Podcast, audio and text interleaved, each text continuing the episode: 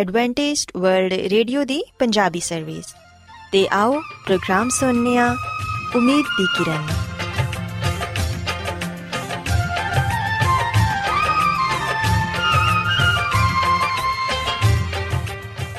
ਸਾਥਿਓ ਪ੍ਰੋਗਰਾਮ ਉਮੀਦ ਦੀ ਕਿਰਨ ਦੇ ਨਾਲ ਮੈਂ ਤੁਹਾਡੀ ਮੇਜ਼ਬਾਨ ਫਰਾਸਲੀਮ ਤੁਹਾਡੀ ਖidmat 'ਚ ਹਾਜ਼ਰ ਹਾਂ। ਸਾਡੀ ਪੂਰੀ ਟੀਮ ਵੱਲੋਂ ਪ੍ਰੋਗਰਾਮ ਸੁਣਨ ਵਾਲੇ ਸਾਰੇ ਸਾਥੀਆਂ ਨੂੰ ਸਾਡਾ ਪਿਆਰ ਭਰਾ ਸਲਾਮ ਕਬੂਲ ਹੋਏ। ਸਾਥਿਓ, ਉਮੀਦ ਕਰਨੀਆ ਕਿ ਤੁਸੀਂ ਸਾਰੇ ਖੁਦਾ ਤਾਲਾ ਦੇ ਫਜ਼ਲੋ ਕਰਮ ਨਾਲ ਖੈਰੀਅਤ ਨਾਲ ਹੋ। ਤੇ ਸਾਡੀ ਇਹ ਦੁਆ ਹੈ ਕਿ ਤੁਸੀਂ ਜਿੱਥੇ ਕਿਤੇ ਵੀ ਰਹੋ, ਖੁਦਾਵੰਦ ਖੁਦਾ ਤੁਹਾਡੇ ਨਾਲ ਹੋਣ ਤੇ ਤੁਹਾਡੀ ਹਿਫਾਜ਼ਤ ਤੇ ਰਹਿਨਮਾਈ ਕਰਨ। ਸਾਥਿਓ, ਇਸ ਤੋਂ ਪਹਿਲਾਂ ਕਿ ਅੱਜ ਦੇ ਪ੍ਰੋਗਰਾਮ ਨੂੰ ਸ਼ੁਰੂ ਕੀਤਾ ਜਾਏ, ਆਓ ਪਹਿਲਾਂ ਪ੍ਰੋਗਰਾਮ ਦੀ ਤਫਸੀਲ ਸੁਣ ਲਵੋ। ਤਫਸੀਲ ਕੁਝ ਇਸ ਤਰ੍ਹਾਂ ਹੈ ਕਿ ਪ੍ਰੋਗਰਾਮ ਦਾ ਆਗਾਜ਼ ਮਾਮੂਲ ਦੇ ਮੁਤਾਬਿਕ ਇੱਕ ਰੂਹਾਨੀ ਗੀਤ ਨਾਲ ਕੀਤਾ ਜਾਏਗਾ। ਤੇ ਗੀਤ ਦੇ ਬਾਅਦ ਬੱਚਿਆਂ ਦੇ ਲਈ ਬਾਈਬਲ ਮੁਕੱਦਸ ਚੋਂ ਬਾਈਬਲ ਕਹਾਣੀ ਪੇਸ਼ ਕੀਤੀ ਜਾਏਗੀ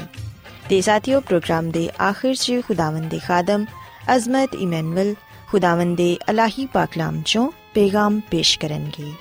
ਆਓ ਸਾਥੀਓ ਸਭ ਤੋਂ ਪਹਿਲਾਂ ਖੁਦਾਵੰਦ ਦੀ ਤਾਰੀਫ 'ਚ ਇੱਕ ਖੂਬਸੂਰਤ ਗੀਤ ਸੁਣਨੇ ਆ ਤੁਸੀਂ ਗਾਓ ਸਨਾ ਗਾਓ ਸਨਾ ਤੁਸੀਂ ਅਬਦੀ ਤੁਸੀਂ ਗਾਓ ਸਨਾ ਗਾਓ ਸਨਾ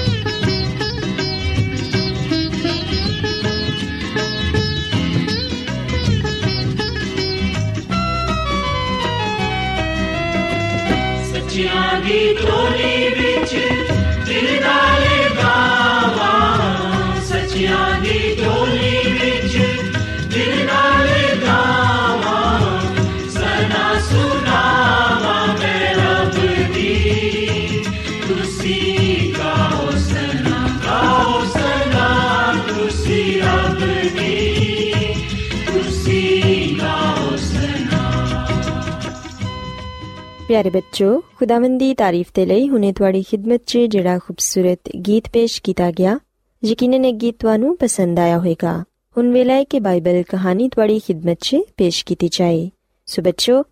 ਅੱਜ ਮੈਂ ਤੁਹਾਨੂੰ ਬਾਈਬਲ ਮੁਕੱਦਸ 'ਚੋਂ ਇਹ ਦੱਸਾਂਗੀ ਕਿ ਅਸੀਂ ਖੁਦਾਵੰਦ ਖੁਦਾ ਦੇ ਹੁਕਮਾਂ ਤੇ ਅਮਲ ਕਰਕੇ ਹਮੇਸ਼ਾ ਦੀ ਜ਼ਿੰਦਗੀ ਦੇ ਵਾਰਿਸ ਬਣ ਸਕਨੇ ਹਾਂ ਪਿਆਰੇ ਬੱਚੋ ਕਲਾਮੇ ਮੁਕੱਦਸ 'ਚੋਂ ਅਗਰ ਅਸੀਂ ਮਰਕਸ ਰਸੂਲ ਦੀ ਅੰਜੀਲ ਇਹਦੇ 10ਵੇਂ ਬਾਪ ਨੂੰ ਪੜ੍ਹੀਏ ਤੇ ਇੱਥੇ ਲਿਖਿਆ ਹੈ ਕਿ ਇੱਕ ਦਿਨ ਯਿਸੂ ਮਸੀਹ ਜਾ ਰਹੇ ਸਨ ਤੇ ਉਦੋਂ ਇੱਕ ਆਦਮੀ ਦੌੜਦਾ ਹੋਇਆ ਉਹਨਾਂ ਦੇ ਪਿੱਛੇ ਆਇਆ। ਉਹ ਯਿਸੂ ਮਸੀਹ ਦੇ ਕੋਲ ਜਦੋਂ ਪਹੁੰਚਿਆ ਤੇ ਉਹ ਯਿਸੂ ਮਸੀਹ ਦੇ ਸਾਹਮਣੇ ਘੁਟਨੇ ਟੇਕ ਕੇ ਕਹਿਣ ਲੱਗਾ ਕਿ, ਐ ਉਸਤਾਦ, ਮੈਨੂੰ ਦੱਸ ਕਿ ਹਮੇਸ਼ਾ ਦੀ ਜ਼ਿੰਦਗੀ ਪਾਉਣ ਦੇ ਲਈ ਮੈਨੂੰ ਕੀ ਕਰਨਾ ਚਾਹੀਦਾ ਏ? ਪਿਆਰੇ ਬੱਚੋ, ਜਦੋਂ ਉਸ ਸ਼ਖਸ ਨੇ ਯਿਸੂ ਮਸੀਹ ਕੋਲੋਂ ਇਹ ਪੁੱਛਿਆ ਤੇ ਸ਼ਾਗਿਰਦ ਉਸ ਆਦਮੀ ਤੋਂ ਬਹੁਤ ਹੀ متاثر ਹੋਏ ਕਿਉਂਕਿ ਉਸ ਆਦਮੀ ਦੇ ਲਿਬਾਸ ਤੇ ਉਹਦੀ ਆਵਾਜ਼ ਤੋਂ ਸਾਫ਼ ਜ਼ਾਹਿਰ ਹੋ ਰਿਹਾ ਸੀ ਕਿ ਇਹ ਕੋਈ ਦੌਲਤਮੰਦ ਤੇ ਅੱਛਾ تعلیم ਯਾਫਤਾ ਆਦਮੀ ਹੈ ਪਿਆਰੇ ਬੱਚੋ ਕਲਾਮੇ ਮੁਕੱਦਸ 'ਚ ਅਸੀਂ ਪੜ੍ਹਨੇ ਆ ਕਿ ਉਹ ਸ਼ਖਸ ਬੜਾ ਹੀ ਦੌਲਤਮੰਦ ਸੀ ਤੇ ਉਹ ਯਿਸੂ ਮਸੀਹ ਨੂੰ ਆ ਕੇ ਇਹ ਕਹਿਣ ਲੱਗਾ ਕਿ ਐ ਉਸਤਾਦ ਮੈਨੂੰ ਦੱਸ ਕੇ ਹਮੇਸ਼ਾ ਦੀ ਜ਼ਿੰਦਗੀ ਪਾਉਣ ਦੇ ਲਈ ਮੈਨੂੰ ਕੀ ਕਰਨਾ ਚਾਹੀਦਾ ਹੈ ਉਦੋਂ ਯਿਸੂ ਮਸੀਹ ਨੇ ਉਹਨੂੰ ਜਵਾਬ ਦਿੱਤਾ ਕਿ ਤੂੰ ਹੁਕਮਾਂ ਨੂੰ ਤੇ ਜਾਣਨਾ ਹੀ ਹੈ ਖੂਨ ਨਾ ਕਰੀ, ਜ਼ਨਾ ਨਾ ਕਰੀ, ਚੋਰੀ ਨਾ ਕਰੀ ਤੇ ਆਪਣੇ ਮਾਪੇ ਦੀ ਇੱਜ਼ਤ ਕਰੀ। ਪਿਆਰੇ ਬੱਚੋ, ਜਦੋਂ ਯਿਸੂ ਮਸੀਹ ਨੇ ਉਸ ਆਦਮੀ ਨੂੰ ਇਹ ਕਿਹਾ ਤੇ ਉਹ ਬੜੀ ਖੁਸ਼ੀ ਦੇ ਨਾਲ ਇਹ ਜਵਾਬ ਦੇਣ ਲੱਗਾ ਕਿ ਇਹ ਉਸਤਾਦ, ਮੈਂ ਤੇ ਬਚਪਨ ਤੋਂ ਹੀ ਇਹਨਾਂ ਸਾਰੀਆਂ ਹੁਕਮਾਂ ਤੇ ਅਮਲ ਕਰਦਾ ਆਇਆ ਵਾਂ। ਪਰ ਬੱਚੋ, ਬਾਈਬਲ ਮੁਕੱਦਸ 'ਚ ਲਿਖਿਆ ਹੈ ਕਿ ਯਿਸੂ ਮਸੀਹ ਨੇ ਉਹਦੇ ਵੱਲ ਪਿਆਰ ਭਰੀਆਂ ਨਜ਼ਰਾਂ ਨਾਲ ਵੇਖਿਆ, ਕਿਉਂਕਿ ਖੁਦਾਵੰਦ ਉਹਦੇ ਬਾਰੇ 'ਚ ਸਭ ਕੁਝ ਜਾਣਦੇ ਸਨ। ਉਸ ਨੇਕ ਜਵਾਨ ਨੇ ਵਾਕਈ ਹੀ ਖੁਦਾਵੰਦ ਦੇ ਹੁਕਮਾਂ ਦੀ ਪਾਬੰਦੀ ਕੀਤੀ ਸੀ। ਲੇਕਿਨ ਉਹ ਇਹ ਭੁੱਲ ਗਿਆ ਸੀ ਕਿ ਸਭ ਤੋਂ ਪਹਿਲਾ ਤੇ ਅਹਿਮ ਹੁਕਮ ਐਵੇਂ ਕਿ ਤੂੰ ਖੁਦਾਵੰਦ ਆਪਣੇ ਖੁਦਾ ਨਾਲ, ਆਪਣੇ ਸਾਰੇ ਦਿਲ ਤੇ ਆਪਣੀ ਸਾਰੀ ਅਕਲ ਨਾਲ ਮੁਹੱਬਤ ਰੱਖ। ਪਿਆਰੇ ਬੱਚੋ, ਕੋਈ ਐਸੀ ਚੀਜ਼ ਸੀ ਜਿਹਨੂੰ ਉਹ ਖੁਦਾਵੰਦ ਦੀ ਨਿਸਬਤ, ਜ਼ਿਆਦਾ ਮੁਹੱਬਤ ਕਰਦਾ ਸੀ ਤੇ ਉਹ ਉਹਦੀ ਦੌਲਤ ਸੀ। ਯਿਸੂ ਮਸੀਹ ਨੇ ਉਹਨੂੰ ਕਿਹਾ ਕਿ ਅਗਰ ਤੂੰ ਖੁਦਾ ਦੀਆਂ ਨਜ਼ਰਾਂ 'ਚ ਦੌਲਤਮੰਦ ਹੋਣਾ ਚਾਹਨਾ ਹੈ ਤੇ ਫਿਰ ਤੂੰ ਆਪਣਾ ਸਾਰਾ ਮਾਲ ਗਰੀਬਾਂ ਨੂੰ ਦੇ ਦੇ। ਜ਼ਰੂਰਤਮੰਦਾਂ 'ਚ ਆਪਣਾ ਸਾਰਾ ਮਾਲ ਵੰਡ ਦੇ। ਇਹ ਰਕਾਵਟ ਵੀ ਦੂਰ ਹੋ ਜਾਏਗੀ ਤੇ ਤੂੰ ਮੇਰੇ ਪਿੱਛੇ ਹੋ ਲੈ। ਪਿਆਰੇ ਬੱਚੋ ਅਸੀਂ ਵਹਿਨੀਆਂ ਕਿ ਜਦੋਂ ਯਿਸੂ ਮਸੀਹ ਨੇ ਉਹਨੂੰ ਇਹ ਅਲਫਾਜ਼ ਕਹੇ ਤੇ ਉਹ ਜਵਾਨ ਆਦਮੀ ਵਾਪਸ ਮੁੜ ਗਿਆ, ਕਿਉਂਕਿ ਉਹ ਆਪਣਾ ਮਾਲ ਗਰੀਬਾਂ ਨੂੰ ਨਹੀਂ ਦੇ ਸਕਦਾ ਸੀ, ਕਿਉਂਕਿ ਉਹਨੂੰ ਆਪਣੇ ਮਾਲ ਤੇ ਆਪਣੀ ਦੌਲਤ ਨਾਲ ਬੜੀ ਮੁਹੱਬਤ ਸੀ। ਪਿਆਰੇ ਬੱਚੋ, ਜਦੋਂ ਉਹ ਸ਼ਖਸ ਵਾਪਸ ਲੌਟ ਗਿਆ ਤੇ ਉਦੋਂ ਯਿਸੂ ਮਸੀਹ ਆਪਣੇ ਸ਼ਾਗਿਰਦਾਂ ਨੂੰ ਇਹ ਕਹਿਣ ਲੱਗੇ ਕਿ ਦੌਲਤਮੰਦ ਦਾ ਖੁਦਾ ਦੀ ਬਾਦਸ਼ਾਹੀ 'ਚ ਦਾਖਲ ਹੋਣਾ ਬਹੁਤ ਮੁਸ਼ਕਿਲ ਹੈ ਊਂਟ ਦਾ ਸੂਈ ਦੇ ਨਾਕੇ 'ਚੋਂ ਗੁਜ਼ਰ ਜਾਣਾ ਆਸਾਨ ਹੈ ਮਗਰ ਦੌਲਤਮੰਦ ਸ਼ਖਸ ਦਾ ਖੁਦਾ ਦੀ ਬਾਦਸ਼ਾਹੀ 'ਚ ਦਾਖਲ ਹੋਣਾ ਇਸ ਤੋਂ ਮੁਸ਼ਕਿਲ ਹੈ ਪਿਆਰੇ ਬੱਚੋ, ਜਦੋਂ ਯਿਸੂ ਮਸੀਹ ਨੇ ਆਪਣੇ ਸ਼ਾਗਿਰਦਾਂ ਨੂੰ ਇਹ ਗੱਲ ਕਹੀ, ਤੇ ਸ਼ਾਗਿਰਦ ਹੈਰਾਨ ਹੋ ਗਏ, ਕਿਉਂਕਿ ਉਹ ਇਹ ਸੋਚਦੇ ਸਨ ਕਿ ਇਸ ਦੁਨੀਆ 'ਚ ਜਿੰਦੇ ਕੋਲ ਜ਼ਿਆਦਾ ਰੁਪਿਆ ਪੈਸਾ ਹੈ ਉਹਦੇ ਲਈ ਜ਼ਿੰਦਗੀ 'ਚ ਸਭ ਕੁਝ ਆਸਾਨ ਹੈ ਉਹ ਖੁਦਾਵੰਦ ਤੋਂ ਪੁੱਛਣ ਲੱਗੇ ਕਿ ਅਗਰ ਅਮੀਰ ਲੋਕ ਨਜਾਤ ਨਹੀਂ ਪਾ ਸਕਦੇ ਤੇ ਫਿਰ ਕੌਣ ਨਜਾਤ ਪਾ ਸਕਦਾ ਹੈ ਯਿਸੂ ਮਸੀਹ ਨੇ ਜਵਾਬ ਦਿੱਤਾ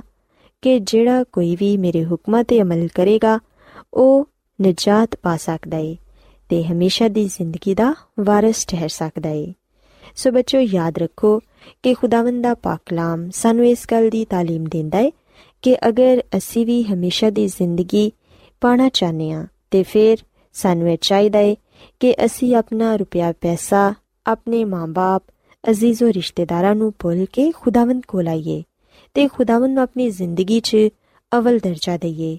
ਜਦੋਂ ਅਸੀਂ ਆਪਣੇ ਸਾਰੇ ਦਿਲ ਤੇ ਆਪਣੀ ਸਾਰੀ ਅਕਲ ਨਾਲ ਖੁਦਾਵੰਦ ਨਾਲ ਮੁਹੱਬਤ ਰੱਖਾਂਗੇ ਤੇ ਫਿਰ ਯਕੀਨਨ ਅਸੀਂ ਖੁਦਾਵੰਦ ਦੀ ਬਾਦਸ਼ਾਹਤ 'ਚ ਦਾਖਲ ਹੋ ਸਕਨੇ ਆ ਤੇ ਹਮੇਸ਼ਾ ਦੀ ਜ਼ਿੰਦਗੀ ਵੀ ਪਾ ਸਕਨੇ ਆ। ਸੋ ਬੱਚੋ ਮੈਂ ਉਮੀਦ ਕਰਨੀ ਆ ਕਿ ਅੱਜ ਦੀ ਬਾਈਬਲ ਕਹਾਣੀ ਤੁਹਾਨੂੰ ਪਸੰਦ ਆਈ ਹੋਵੇਗੀ ਤੇ ਤੁਸੀਂ ਇਸ ਗੱਲ ਨੂੰ ਸਿੱਖਿਆ ਹੋਵੇਗਾ ਕਿ ਹਮੇਸ਼ਾ ਦੀ ਜ਼ਿੰਦਗੀ ਪਾਣ ਦੇ ਲਈ ਸਾਨੂੰ ਇਹ ਚਾਹੀਦਾ ਹੈ ਕਿ ਅਸੀਂ ਯਿਸੂ ਮਸੀਹ ਨੂੰ ਆਪਣਾ ਨਜਾਤ ਦਹਿੰਦਾ ਕਬੂਲ ਕਰੀਏ,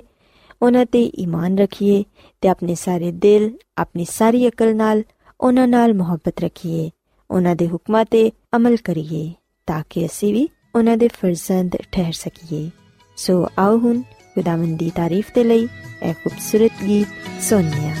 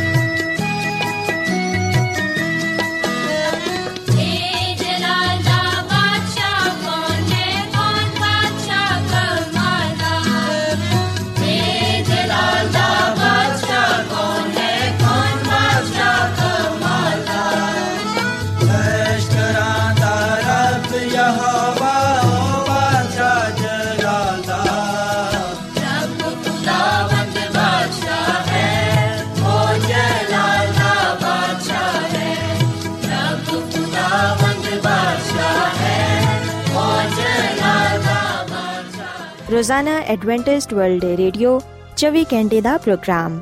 ਜਨੂਬੀ ਏਸ਼ੀਆ ਦੇ ਲਈ ਪੰਜਾਬੀ ਉਰਦੂ ਅੰਗਰੇਜ਼ੀ ਸਿੰਧੀ ਤੇ ਦੂਜੀਆਂ ਬਹੁਤ ਸਾਰੀਆਂ ਜ਼ੁਬਾਨਾਂ ਵਿੱਚ ਨਸ਼ਰ ਕਰਦਾ ਹੈ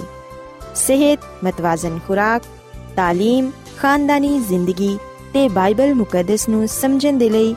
ਐਡਵੈਂਟਿਸਟ ਵਰਲਡ ਰੇਡੀਓ ਜ਼ਰੂਰ ਸੁਨੋ ਸਾਡੀ ਪੰਜਾਬੀ ਸਰਵਿਸ ਦਾ ਪਤਾ ਲਿਖ ਲਵੋ ਇੰਚਾਰਜ ਪ੍ਰੋਗਰਾਮ امید کی کرن پوسٹ باکس نمبر بتیس، Lahore,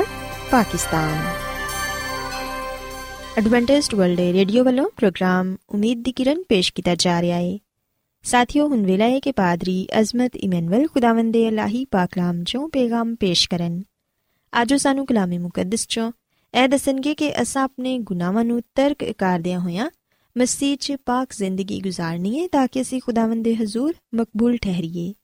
ਸੋ ਆਓ ਸਾਥਿਓ ਹੁਣ ਪਾਦਰੀ ਸਾਹਿਬ ਕੋਲੋਂ ਪੈਗਾਮ ਸੁਣਿਆ ਯਿਸੂ ਮਸੀਹ ਦੇ ਨਾਮ ਵਿੱਚ ਸਾਰੇ ਸਾਥੀਆਂ ਨੂੰ ਸਲਾਮ ਸਾਥਿਓ ਮੈਂ ਮਸੀਹ ਯਿਸੂ ਵਿੱਚ ਤੁਹਾਡਾ ਖਾਦਮ ਅਜ਼ਮਤ ਇਮਾਨੁਅਲ ਕਲਾਮੇ ਮੁਕੱਦਸ ਦੇ ਨਾਲ ਤੁਹਾਡੀ ਖਿਦਮਤ ਵਿੱਚ ਹਾਜ਼ਰ ਹਾਂ ਤੇ ਸਾਥਿਓ ਮੈਂ ਉਮੀਦ ਕਰਨਾ ਮੈਂ ਕਿ ਤੁਸੀਂ ਹੁਣ ਖੁਦਾਮ ਦੇ ਕਲਾਮ ਨੂੰ ਸੁਣਨ ਦੇ ਲਈ ਤਿਆਰ ਹੋ ਸਾਥਿਓ ਆਓ ਆਪਣੇ ਈਮਾਨ ਦੀ ਮਜ਼ਬੂਤੀ ਤੇ ਈਮਾਨ ਦੀ ਤਰੱਕੀ ਦੇ ਲਈ ਖੁਦਾਮ ਦੇ ਕਲਾਮ ਨੂੰ ਸੁਣਨੇ ਆ।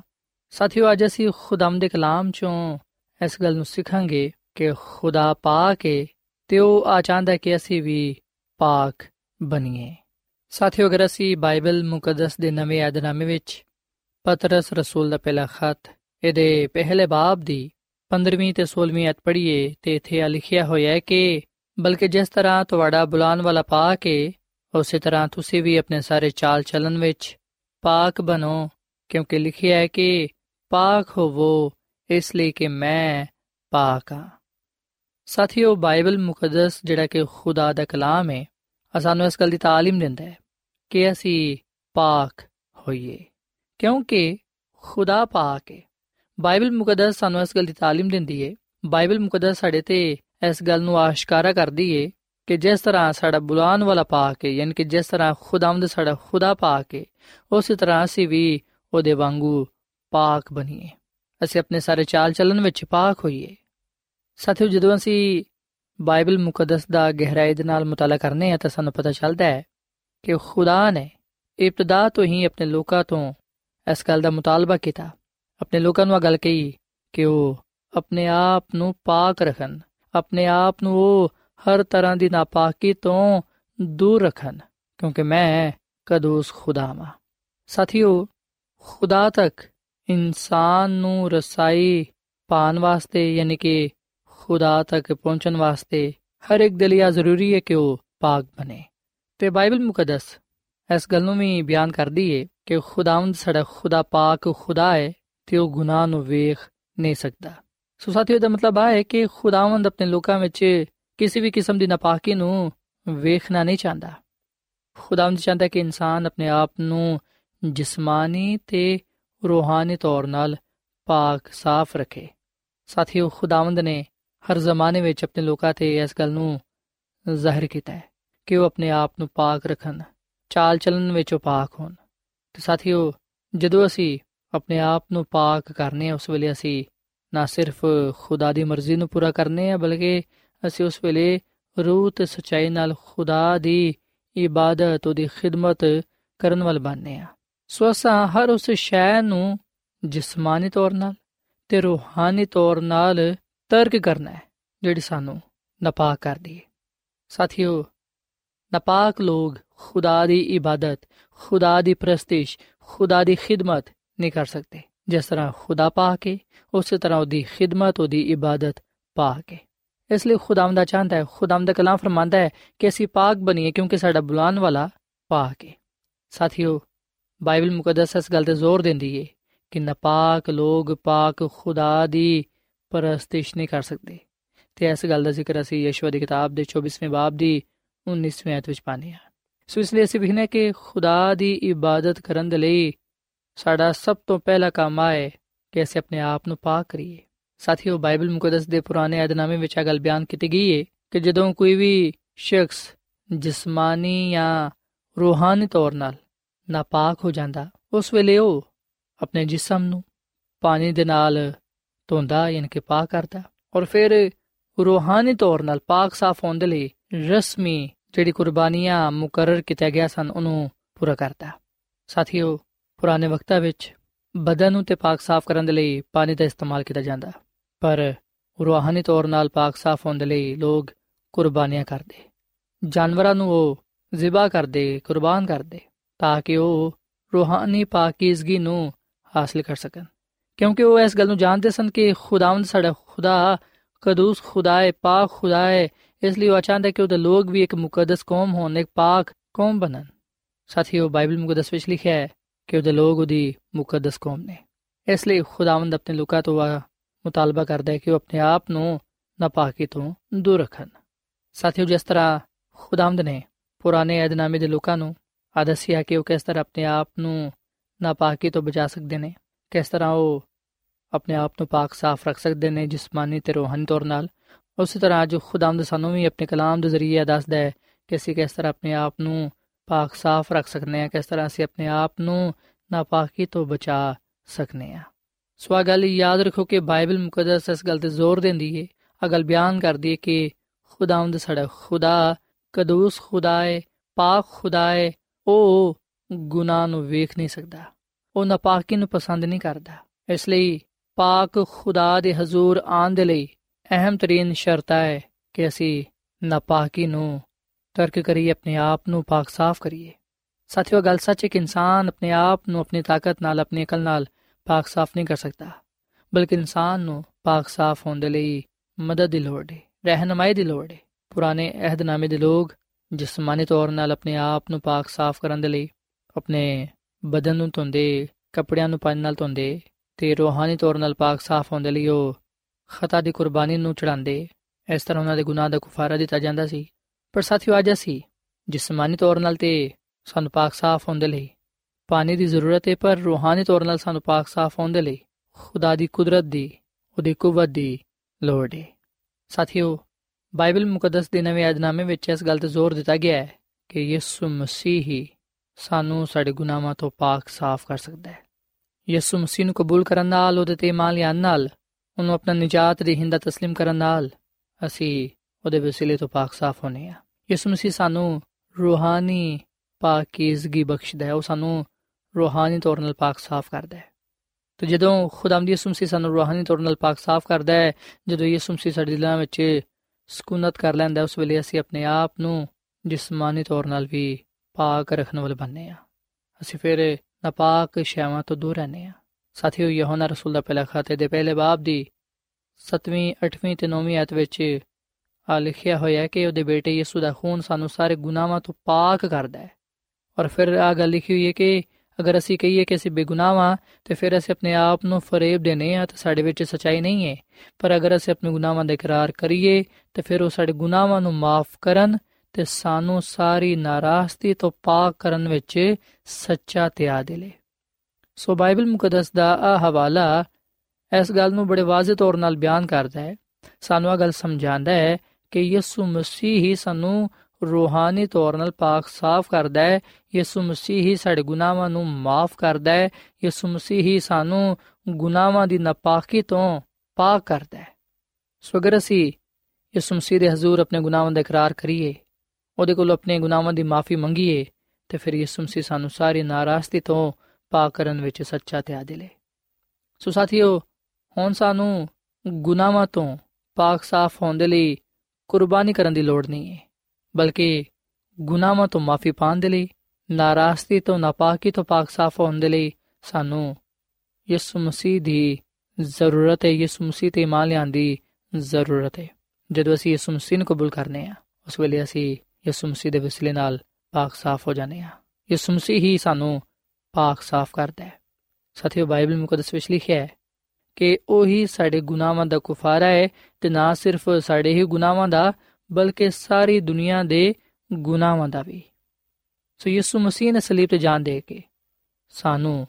ਪਾਕੀਜ਼ਗੀ ਬਖਸ਼ ਦਿੱਤੀ। ਸਾਡੇ ਗੁਨਾਹਾਂ ਦਾ ਕੁਫਾਰਾ ਦੇ ਦਿੱਤਾ ਤਾਂ ਕਿ ਅਸੀਂ ਉਹਦੇ ਤੇ ਇਮਾਨ ਲਿਆਉਣ ਨਾਲ ਪਾਕ ਸਾਫ਼ ਹੋ ਸਕੀਏ।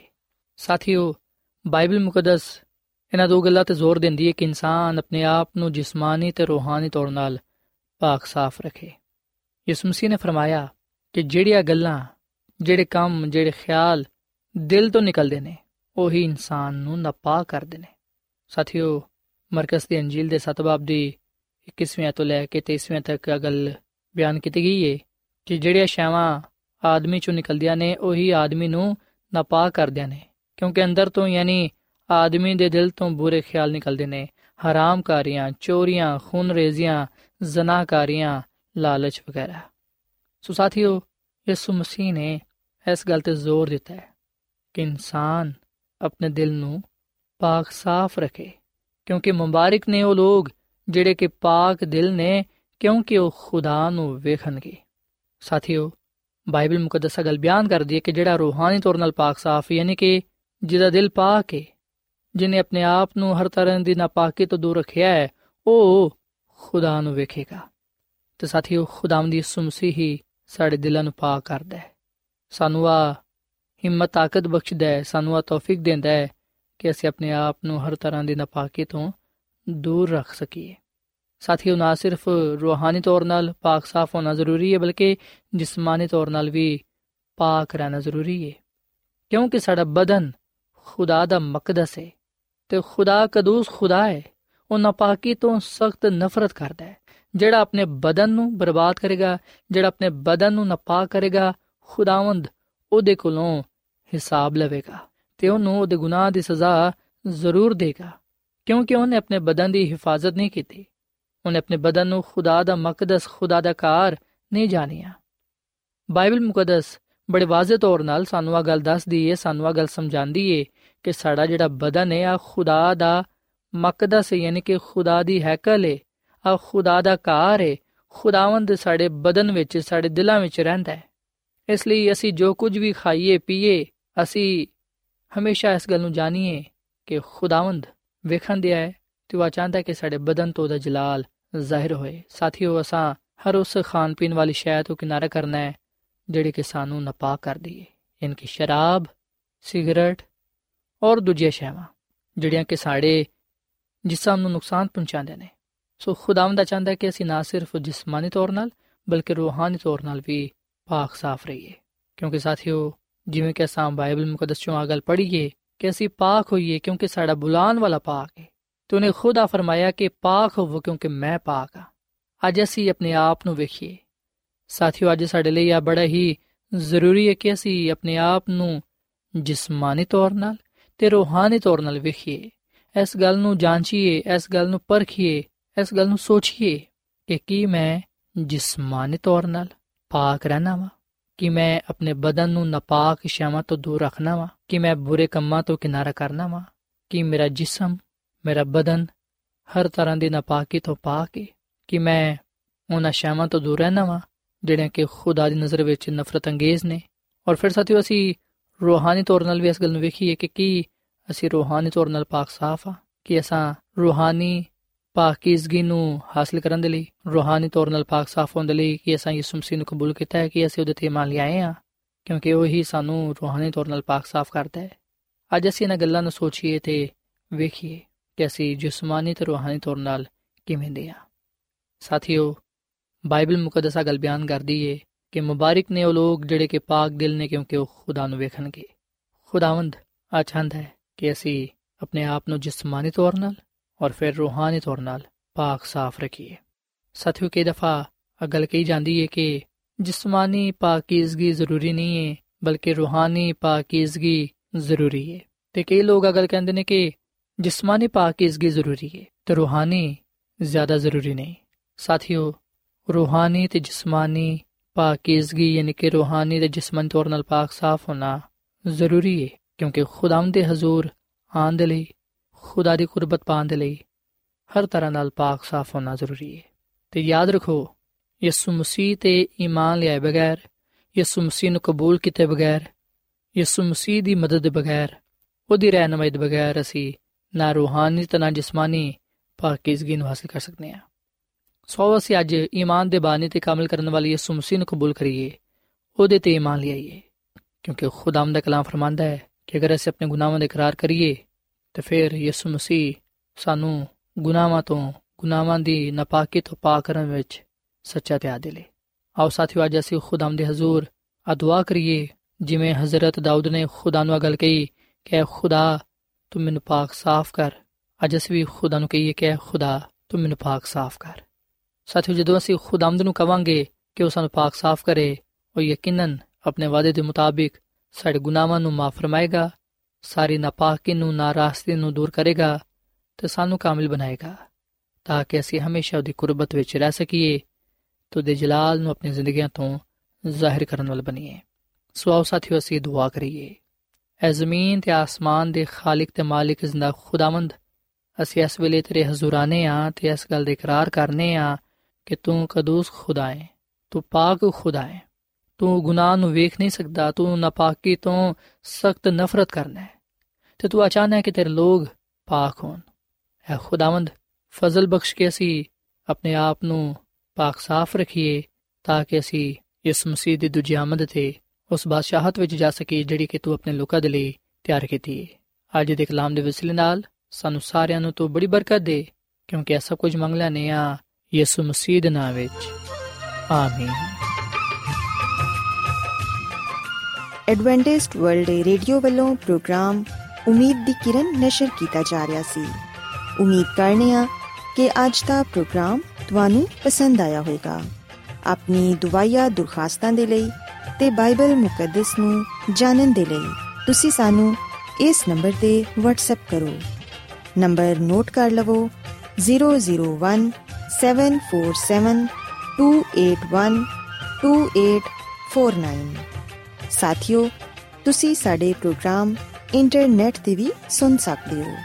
ਸਾਡੀ ਵੈਬਸਾਈਟ ਹੈ www.awr.org ਕੱਲ ਇਸੇ ਵੇਲੇ ਤੇ ਇਸੇ ਫ੍ਰੀਕਵੈਂਸੀ ਤੇ ਫਿਰ ਤੁਹਾਡੇ ਨਾਲ ਮੁਲਾਕਾਤ ਹੋਏਗੀ। ਹੁਣ ਆਪਣੀ ਮੇਜ਼ਬਾਨ ਫਰਾਜ਼ ਸਲੀਮ ਨੂੰ ਇਜਾਜ਼ਤ ਦਿਓ। ਖੁਦਾ ਹਾਫਿਜ਼।